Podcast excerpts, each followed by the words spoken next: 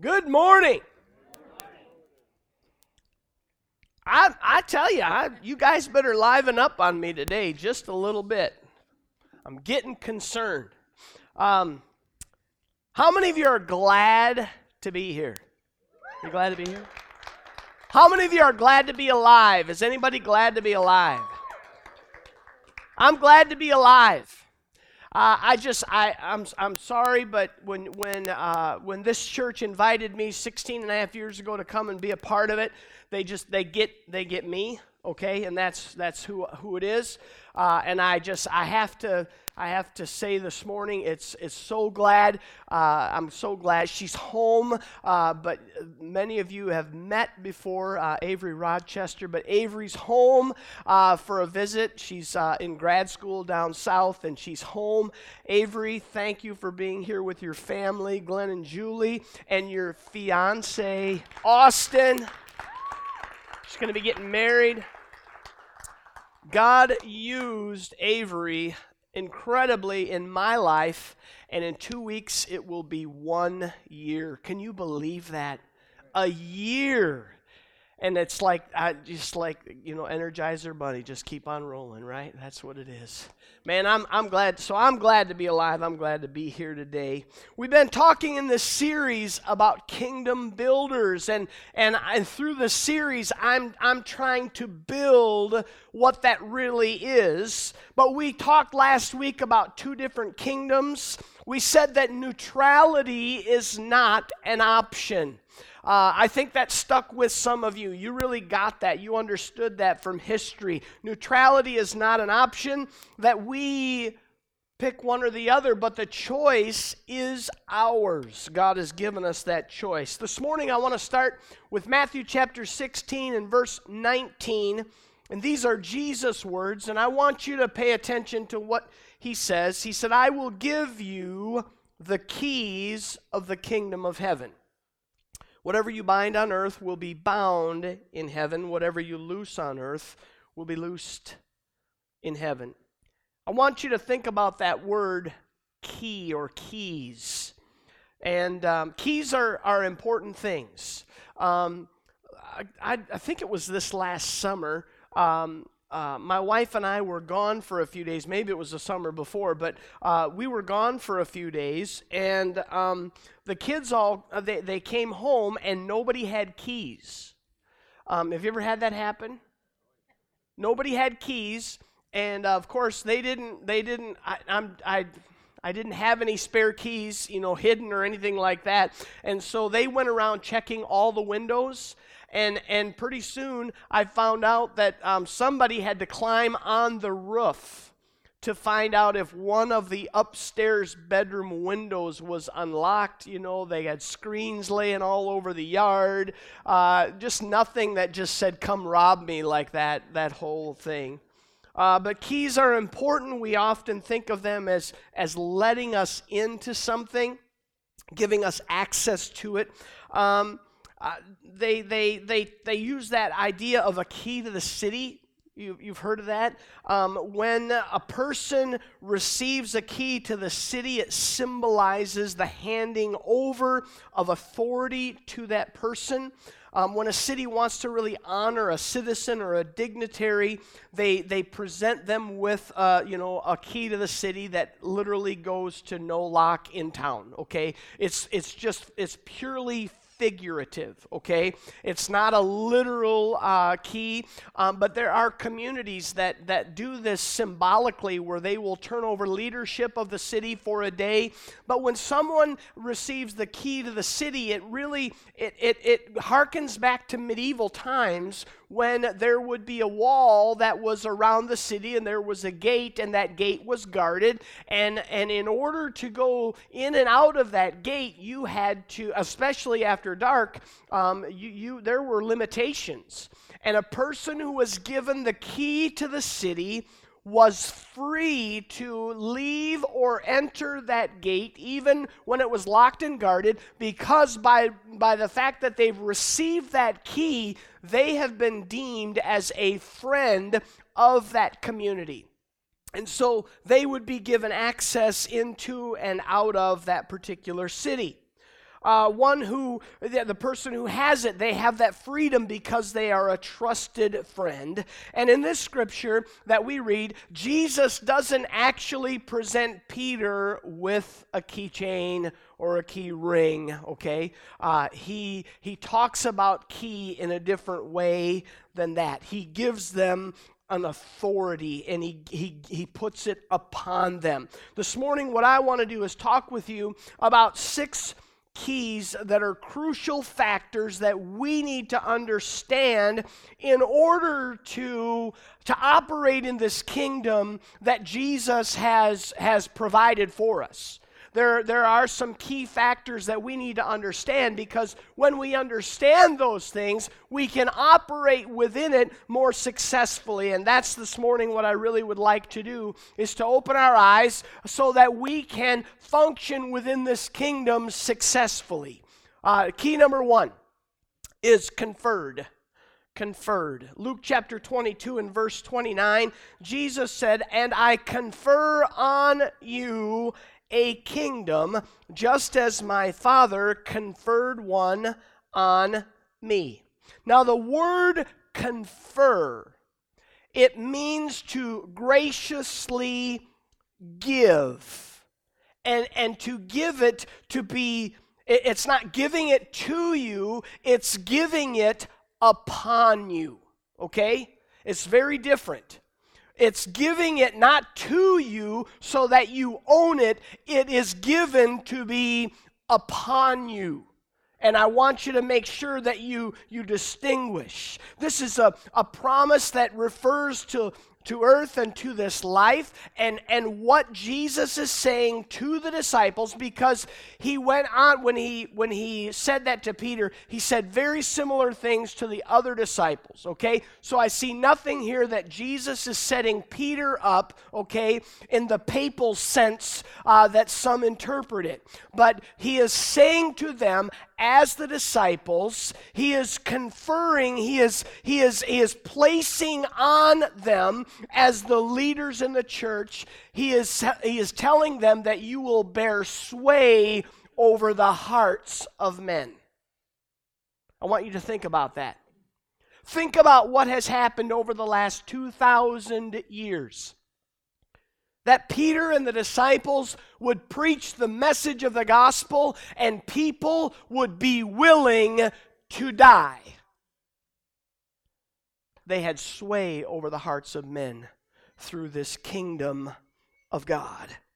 In Acts chapter 8, Philip is preaching the gospel in Samaria, and he happens to be casting out demon spirits. And there was a man in that community who was very well known. Uh, he was very popular. Um, he was a man who, who was, uh, they, they, they looked at him as having spiritual power. They called him the great power. His name was Simon, and Simon was a sorcerer. And when Philip came to town and began to preach the gospel, and people were filled with the Holy Spirit, they were delivered delivered uh, from those who were demon possessed. Simon was amazed at their power, so much so that Simon offered to buy that power from them.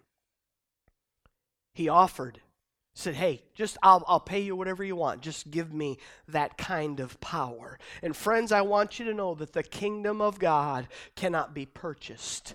The kingdom of God cannot be earned, it can only be received and placed upon you as a gift. When Jesus told Peter that he gave him the keys of the kingdom, it was based on Peter's earlier confession of, You are the Christ, the Son of the living God. And when you and I come to a place in our lives when we accept what Jesus has done, and when we're able to declare, You are the Christ, the Son of the living God, God confers upon us or graciously puts upon us the kingdom of God. We become part of that kingdom, and we have now been given sway over the hearts of men. And my question is today, as the church, is are we making use of that sway? We've been given. We've been given, conferred upon this gift of the kingdom. God has given us sway over the hearts of men and women. Are we making use of it? Dare I would say, are we taking advantage of it in our community today? And, and my, my estimation is that as the church as a whole, whether it's Silver Creek Church or all the churches in our community, I would say that indeed we are not taking advantage of it. And it's important for us to function in the kingdom of God as the body of Christ, to understand that that has been conferred upon us. It's not just a blessing, it is literally a sway that God has given us over others when you share the gospel with someone and they accept Jesus into their heart and they begin to grow in Him and they begin to live for God, the kingdom has sway over that person's life. Key number two it's unshakable.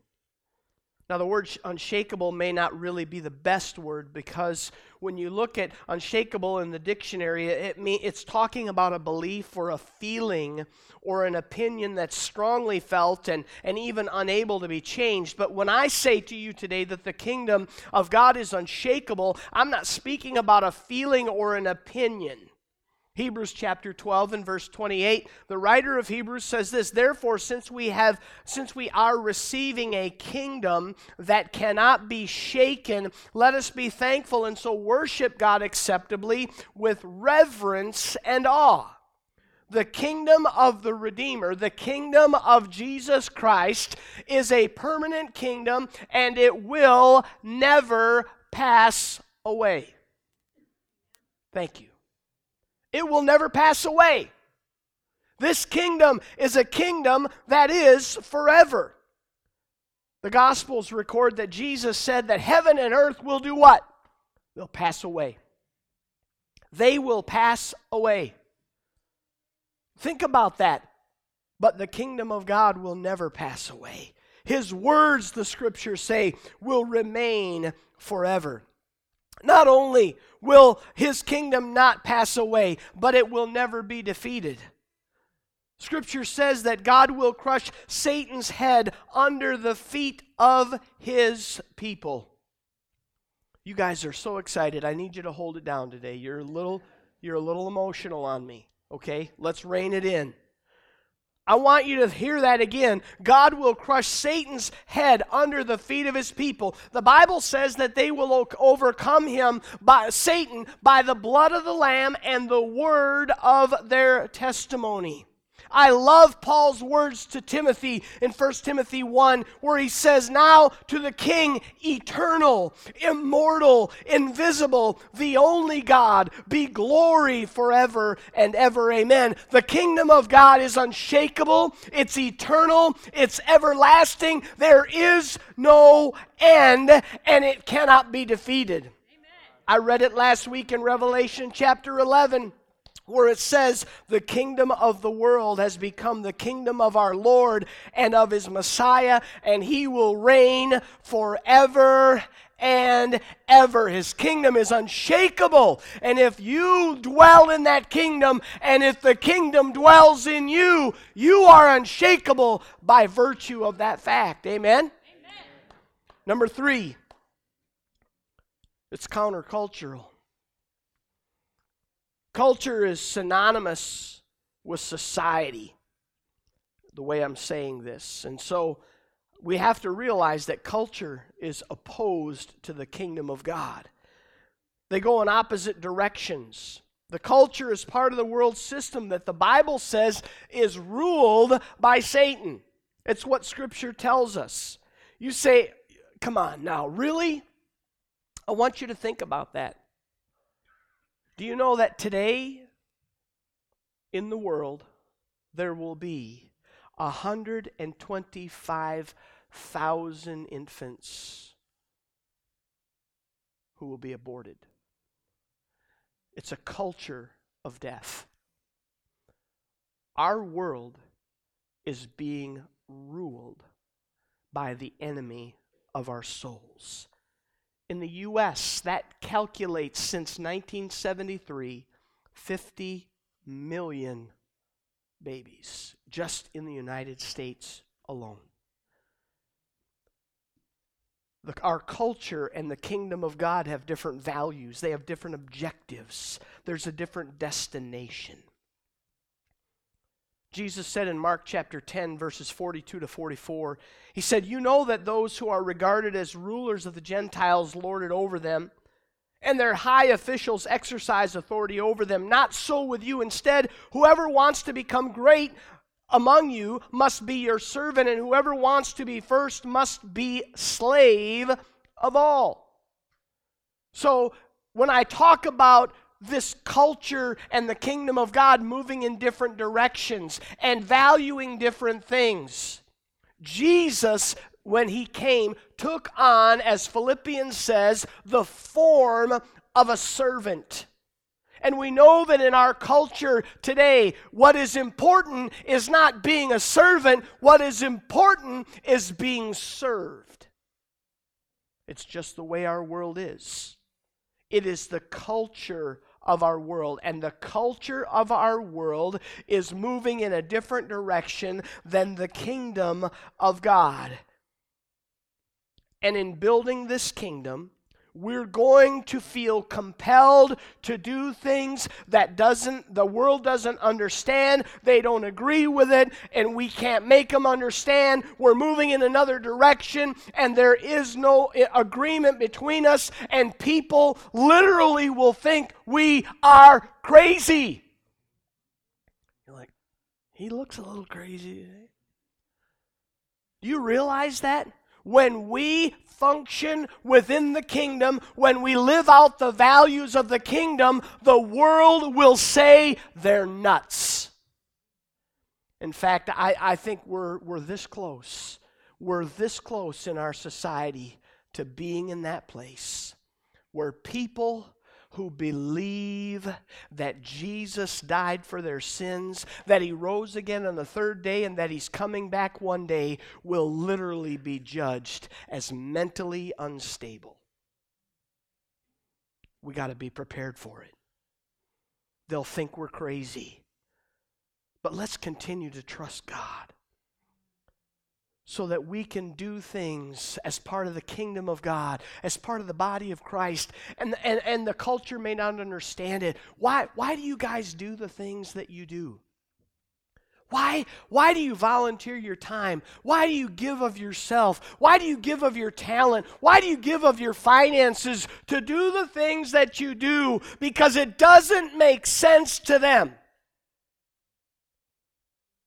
Let's continue let's continue to be countercultural because the kingdom of God is moving in a completely different direction than our society. Number four, the fourth key is undivided. In the Gospels, Jesus drove out demonic spirits that had taken control of people, and in one situation, they accused Jesus of doing this by the power of Beelzebub, it says in the, the Gospels. Beelzebub is translated as the Lord of the Flies or the Lord of celestial habitation. In other words, the prince of the power of the air. They were suggesting that Jesus was casting out demons through the power of Satan. And in Luke 11, here's what Jesus said, verse 17. He knew their thoughts and said to them, Any kingdom divided against itself will be ruined. A house divided against itself will fall. So, in other words, why would Satan cast out that which is of Satan? And the answer is he wouldn't. They're on the same team. The truth for you and I in, in this particular message is that the kingdom of God is unified, it is not divided. Jesus told his followers that he and his heavenly Father were one. I read this, this scripture to you last week as well. Matthew 12 30. I ended with it. Whoever is not with me is against me. Whoever does not gather with me scatters. The kingdom of God cannot be divided. Paul warned the Corinthian church that there should be no division among them. They were to be perfectly united in mind and thought. And friends, that is not a human trait. You get a group of people together, and I will guarantee you on any subject under the sun, not everyone will all think the same way, right? It's the truth. But we can still be in agreement. We can still be united. And in the body of Christ and the kingdom of God, there needs to be a unity. There needs to be an agreement and should not be, as Paul said, division. June 1st, 1792, Kentucky entered into the Union with the motto United we stand, divided we fall. The kingdom of God can only advance when those who are part of it are in agreement. That's big picture and little picture. Okay? As Silver Creek Church, we're, we're just part of the little picture. Okay? We're just, we're just the body of Christ that happens to get together at 219 Silver Creek Road on 10 o'clock on Sunday morning. Okay? Well, that's what we, we are. Now, it, it, it's a little larger than that, but in essence, that's what we're saying. And there needs, to, if, if there is division in the body of Christ, the body in the kingdom cannot move forward. It cannot function. It cannot be what it is called to be because it's divided there needs to be unity in the body of Christ, in the kingdom of God. Key number five is revealed. Jesus came to reveal the kingdom of God to the earth. In Luke chapter 8, verse 10, he said this The knowledge of the secrets of the kingdom of God has been given to you but to others I speak in parables, so that though seeing, they may not see, though hearing, they may not understand. Jesus spoke in parables because he wanted those that trusted in him. He wanted them to understand and learn truths of his kingdom, but there were others that he knew did not believe, and he knew that they would not understand him before his conversion, man that was known as Saul had obtained legal permission to arrest and imprison those who followed a sect that was known as the Way. He followed them all the way from Jerusalem to Damascus. And on the road to Damascus, Jesus appeared to this man named Saul in a light that was so bright that it literally blinded him.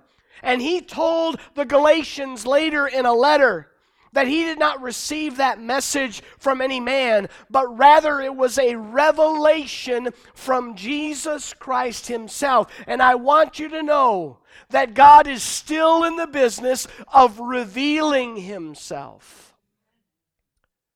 You ever hear somebody say, "Man, I I've read the Bible and it just it makes no sense to me." And someone else can say, Man, I, I opened up my Bible today and words just jumped off the page at me, and they just, it was so applicable to my life. God is still in the business of revealing Himself through His Word today to you and I. It's in agreement with those who were eyewitnesses. Because Paul, it was revealed to him, it agreed with those who were eyewitnesses. He didn't disagree with, with them about who Jesus was. How, how miraculous is that? In Acts chapter 26, verses 17 and 18, it says, I'm sending you to them to open their eyes and turn them from darkness to light and from the power of Satan to God so that you may receive so that they may receive forgiveness of sins. God desires to use you and I to reveal his kingdom, to open people's eyes and to turn them from darkness to light. He wants to use you and I in that process. In His mercy, He desires that everyone would come to repentance. And I believe that God wants to use the people of Silver Creek Church, not only Silver Creek Church, don't anybody walk away with that, but God wants to use the people of this church like never before to be used to open the eyes of those who are blind to Him.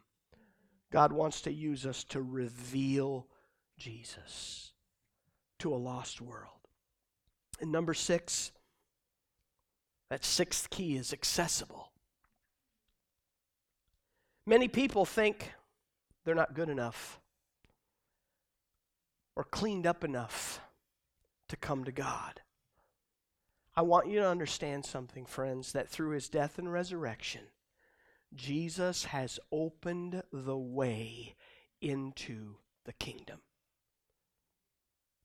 And you are not a doorkeeper deciding who will come in and who will not be allowed in. Jesus has opened the way. Did you know that the scripture says that he has opened doors that no man can close? And in his ministry, Jesus said to the Pharisees, You literally are shutting up the way into heaven. Well, that door has been blown wide open. And it's not just for you and I, it is literally for whosoever will. That's what God desires. He desires that all would come to repentance.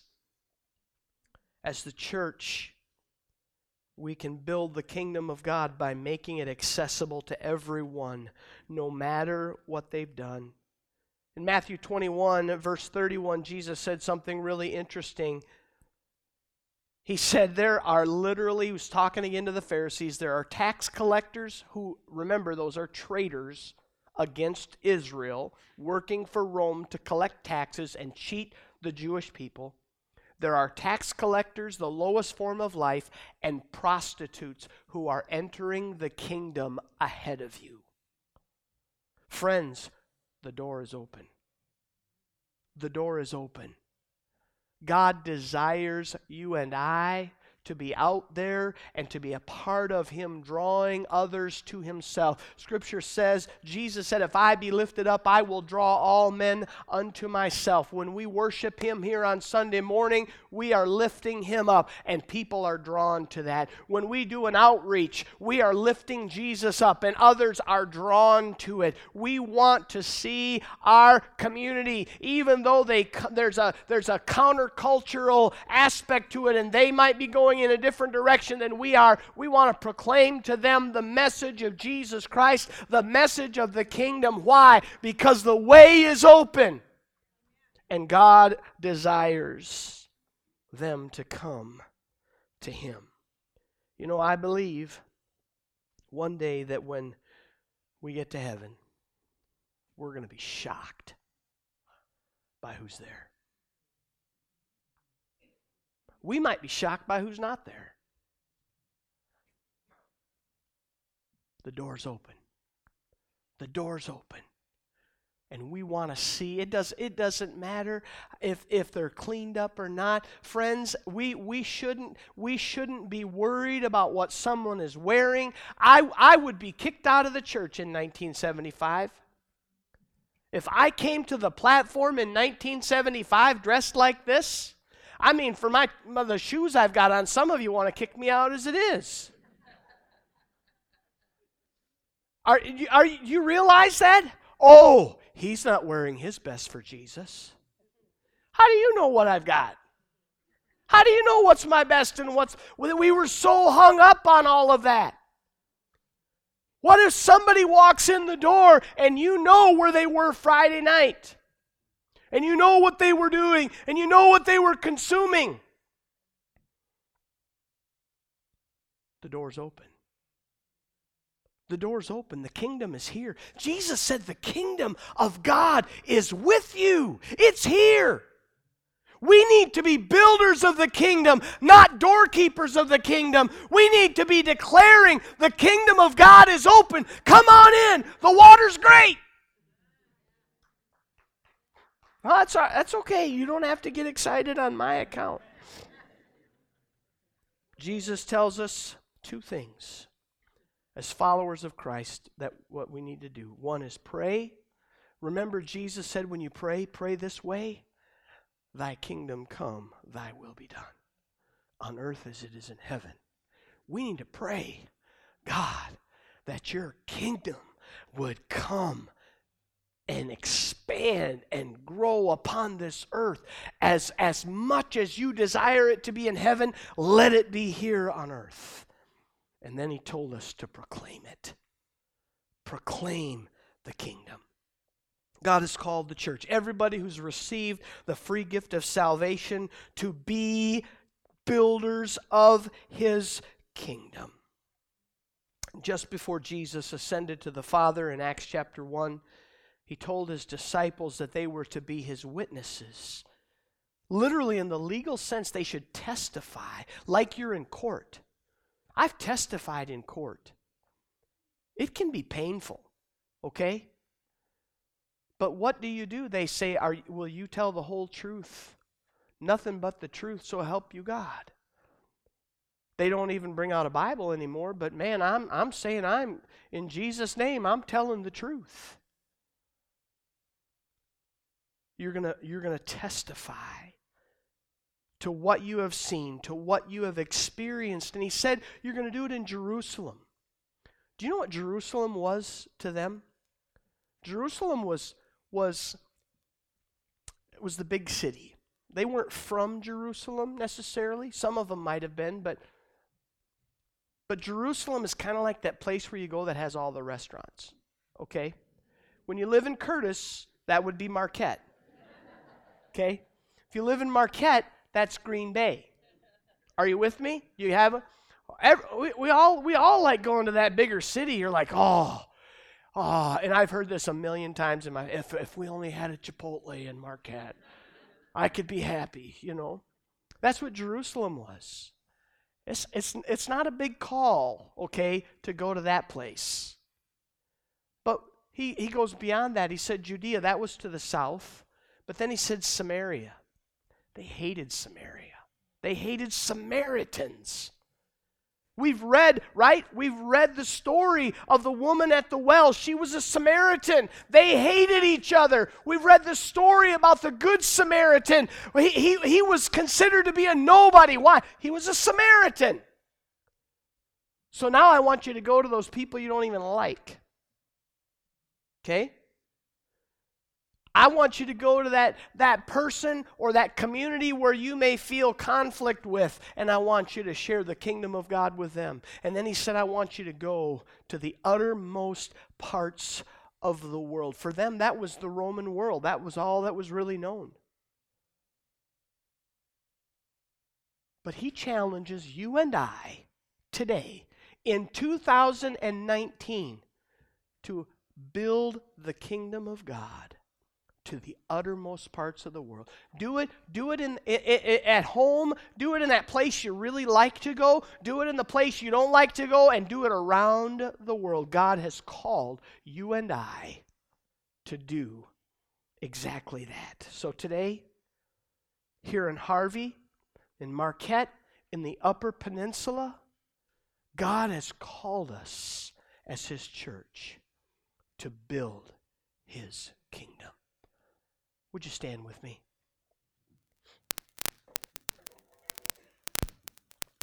You got a lot of static today. Let's pray. Father, I thank you.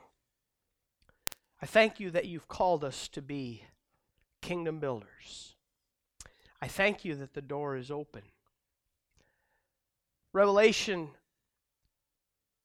chapter 3 and verse 20 Jesus said, Behold, I stand at the door and knock. If anyone hear my voice and open the door, I will come in. And I will have fellowship with him. The only reason that that can happen is because the door to the kingdom is open to all. To anyone who would answer that knocking, that would open the door and invite him in. This morning, if you're here and you'd say, Kevin, you know, to really be honest, I've never really opened the door of my life to Jesus. I can't say that I've really stepped in and become part of that kingdom. Whether you're here in the sanctuary or you're out in the hub, if that's you this morning, I believe that today can be the day. Scripture says now is the time of salvation. I had a friend of mine that used to tell me, he'd say, You know what kind of watch God has? I said, No, what kind of watch does He have? He said, It's digital and it blinks now. Today is the day of salvation. If you've never stepped into his kingdom, if you've never opened the door of your heart and said, Jesus, come on in, today can be that day. You see, the Bible says that He died for our sin so that we might be forgiven, so that our names would be written in the Lamb's book of life, so that we might receive the gift of eternal life. That is for you, that is for me, that is for whosoever will, and that door is open today. But, friends, that door will not be open forever. And so, this morning, before we close this service, you say, Kevin, I, I want to step through that door. I want to open it. I want to invite Jesus to come in it. I want to be a part of his kingdom today.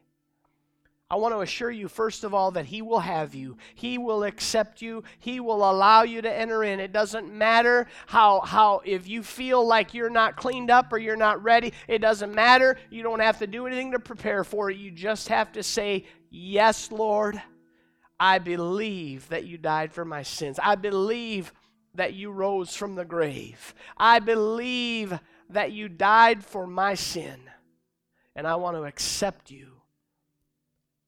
If that's you today, before we leave, I want to pray for you right where you stand. If that's you, just slip your hand up so that I can I can see you and, and I can just be praying for you. If that's you, just slip your hand up just to say, Yep, Pastor, that's me today. I want to accept Jesus. I want to step into his kingdom. I want him to enter into my life today.